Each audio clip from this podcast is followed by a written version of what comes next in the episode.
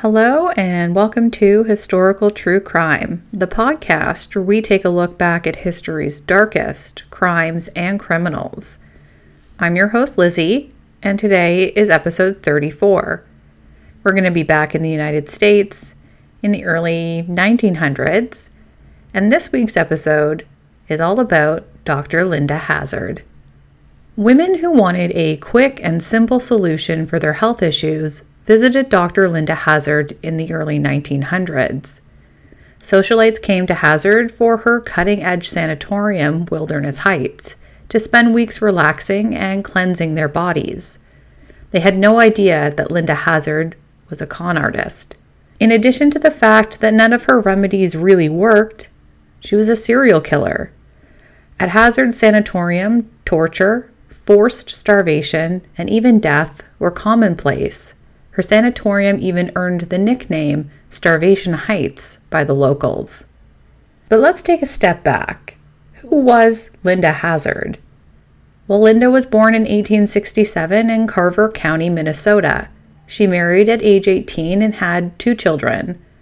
However, it seems she left her family in 1898 in order to pursue her career in Minneapolis. In 1902, she established her own clinic and started offering what would become her famed fasting therapy. But here's the really important fact Linda didn't have a medical degree, despite the fact she called herself a doctor. She was granted a license to practice medicine in Washington due to a legal loophole that grandfathered in certain practitioners of alternative medicine without a degree. This would turn out to be a fatal error According to Dylan for HistoricMysteries.com, Hazzard was a fervent supporter and user of therapeutic fasting. Hazzard claimed in a book she wrote to have studied fasting therapy under Dr. Edward Dewey, a pioneer in the field.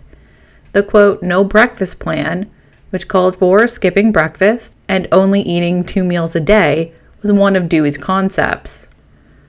According to Dr. Dewey, Overeating was the root cause of all illnesses and medical conditions.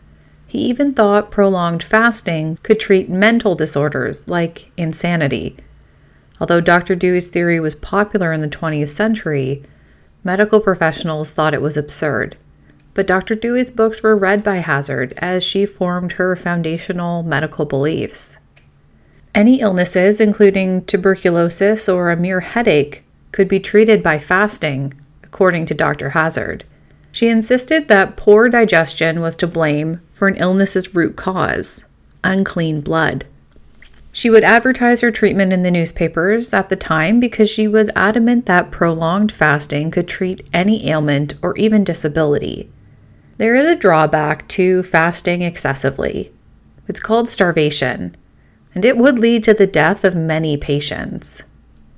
One such patient was Gertrude Young, as one of Linda's patients, she became obsessed with the notion of a treatment for partial paralysis that had rendered her arm and one leg all but useless following a stroke in 1900. Gertrude's medical team was only able to relieve the discomfort brought on by her paralysis, but they were unable to restore her mobility.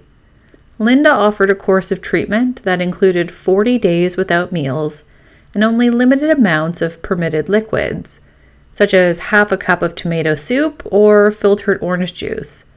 She offered this as a solution to Gertrude's mobility issues. At the start of November 1902, Gertrude Young started the fasting cure in her Minneapolis flat at 711 3rd Avenue South. Gertrude was looked after by a friend when Dr. Hazzard or one of her paid nurses would drop by the flat to provide instructions and monitor the healing process. Nearly a month after starting the fast on November 12, 1902, Gertrude was discovered to be excessively sweating, shivering, and vomiting a thick, dark, foul smelling substance. A call went out to Dr. Hazzard, and despite the cold, she suggested they opened the windows to keep the air in the rooms fresh. Well, Gertrude got worse as a result. Later on that day, when Gertrude's stomach continued to heave, her companion called for a nurse to advise on what to do to assist her. After viewing Gertrude's condition, the nurse called Dr. Williams, a doctor who had previously treated Gertrude. He advised her to break the fast immediately and requested that her companion give her soft things like bone or vegetable broth until Gertrude's stomach could handle more. Gertrude insisted, nonetheless, that she continue with the entire 40 day fasting regimen with the firm belief that she would be well the doctor emphasized that continuing to fast would probably result in her death, and that it would never restore her arm and legs mobility. Even when her complexion became yellow and her fragile frame started to collapse in on itself, Gertrude stayed firm. On November 18th, the 39th day of the 40 day fast, she dies. As luck would have it, Dr. Williams also held the position of coroner for the Hennepin County. He launched an investigation into Gertrude's passing and asked the doctors at the University of Minnesota to perform a post mortem. Three doctors came to the conclusion that Gertrude passed away from fatigue brought on by malnutrition and noted how little blood was in her system. Dr. Williams said that Gertrude was as fat as butter when he last visited her at his office in September and was in good enough health to ascend two flights of stairs to his office without difficulty. He determined that Gertrude was a victim of cruel and unnecessary quackery and requested that Dr. Hazzard be charged. The panel conducting the inquest into Gertrude's death ultimately concluded that Dr. Hazzard was not guilty of any crime. Authorities reminded the public that Gertrude could have broken her fast and sought medical attention at any time before her passing. Medical professionals proposed the theory that Dr. Hazzard kept patients too weak to understand that she was robbing them not only of their health, but also of their money and possessions while she starved them to support her extravagant business. The arguments didn't seem to matter, and Dr. Hazzard was not charged. Linda would then go and fall in love and wed Sam Hazzard. He was a West Point graduate and a former Marine but his drinking destroyed any chance he might have had to advance in the service.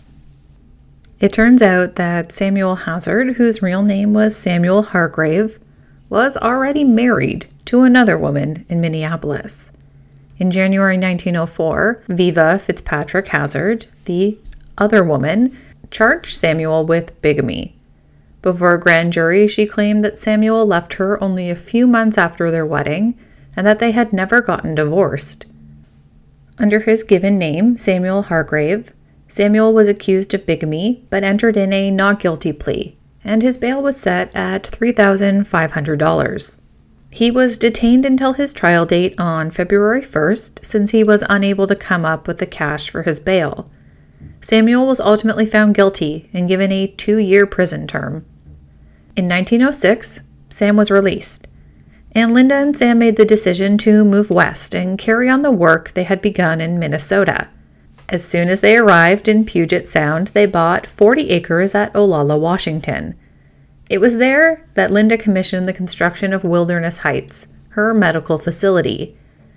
But before long, the name of her peaceful getaway changed to something much more gruesome Starvation Heights.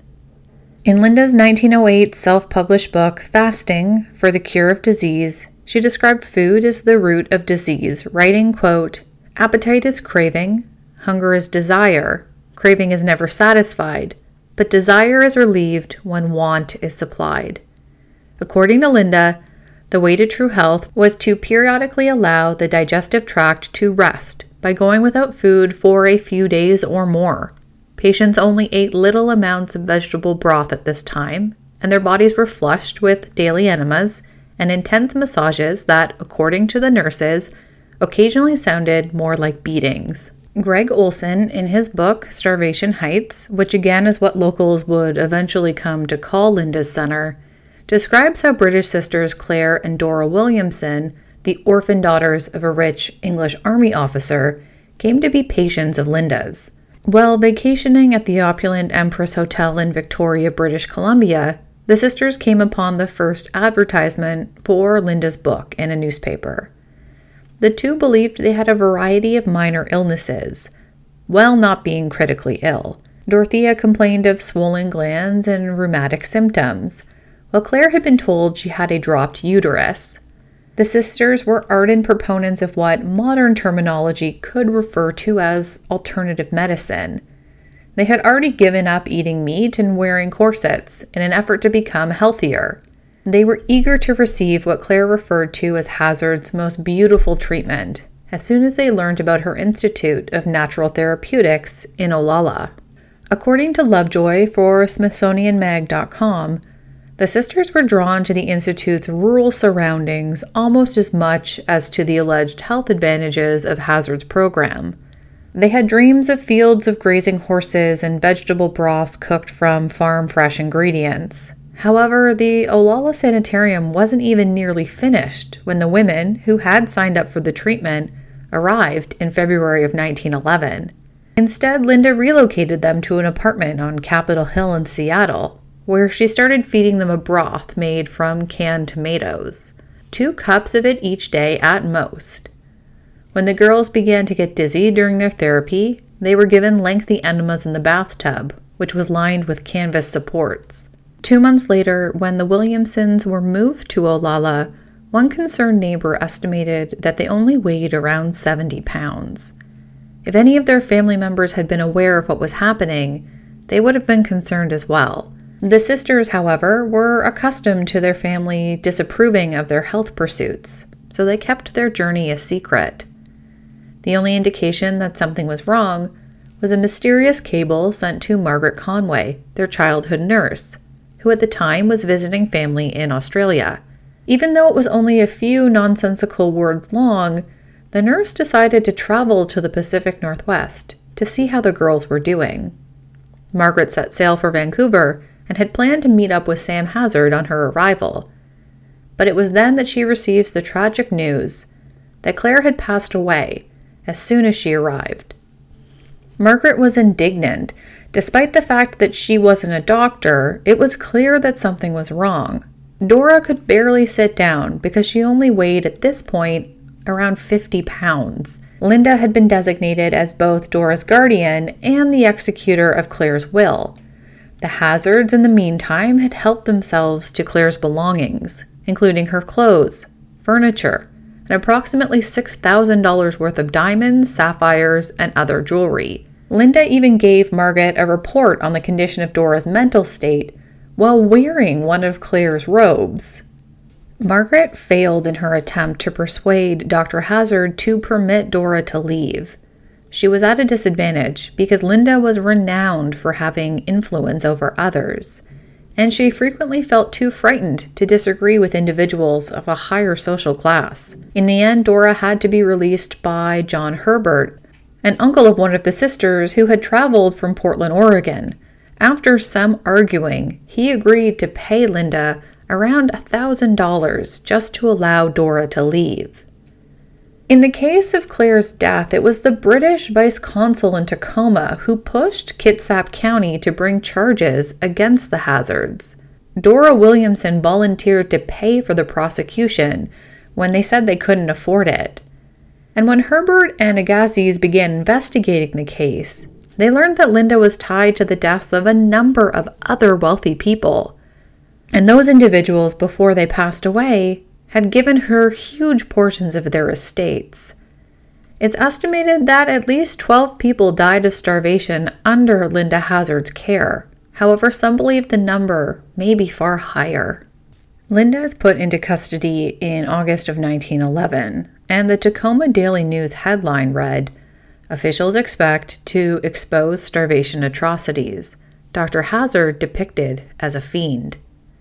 Linda claimed that a group of conventional doctors were trying to harm her because she was a successful woman and they didn't like natural treatments. According to Beck for HistoryLink.com, she told reporters, quote, I intend to get on the stand and show up that bunch. They've been playing checkers, but it's my move. I'll show them a thing or two when I get on the stand. The trial for Hazzard began in January of the following year at the Port Orchard County Courthouse. In the crowded building, maids and nurses testified about how the sisters had sobbed in agony throughout their treatments, endured hours long enemas and baths that burned to the touch. The Williamson estate had been completely depleted by forgeries, including checks, letters, and other forms of fraud, which the prosecution referred to as financial starvation. Darker even, there were rumors, though never confirmed, that Hazzard was working with the Butterworth mortuary and had replaced Claire's body with a healthier one, so no one would know how frail the younger Williamson sister had been before she passed away. And Linda herself steadfastly refused to accept blame for Claire's death or the deaths of any of her other patients. The judge had to reprimand Linda for signaling to witnesses, but her attorney managed to keep her herself off the witness stand. In addition to incriminating medical testimony, a thorough paper trail that included a forgery of a diary entry in which Claire claims she wanted Linda to have her diamonds demonstrated the Hazzard's true criminal nature.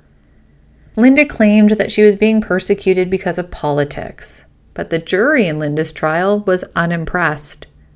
They reached a verdict of manslaughter following a brief discussion.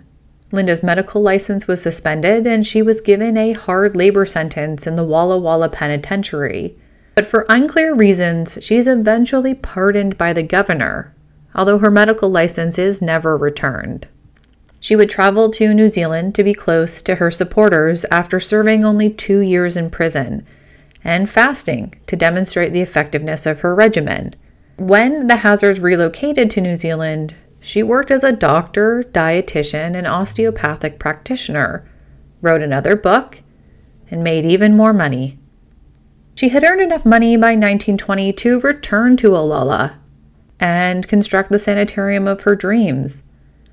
Because her medical license had been revoked by the state of Washington, she referred to it as a school of health. The opulent instructor had an autopsy chamber in the basement and Hazzard persisted in starving her victims to death. In 1935, the Institute was destroyed by fire, and three years later, Linda, who by this time was in her early 70s, became unwell and started a fast of her own. Although she's unable to ever recover her health, and not long after that, she too will die. One could argue that despite spending a brief stint in prison, Linda is never really held accountable for her crimes, especially since after she's released, she continues to practice medicine, put people on her fasting treatment, and have them ultimately pass away. But there is a sense of irony that Linda will pass away in part because of her own fasting regimen. But that brings us to the end of the life and crimes of Dr. Linda Hazzard. I hope you've enjoyed this episode. If you did, please remember to review, rate, subscribe wherever you listen to your podcasts.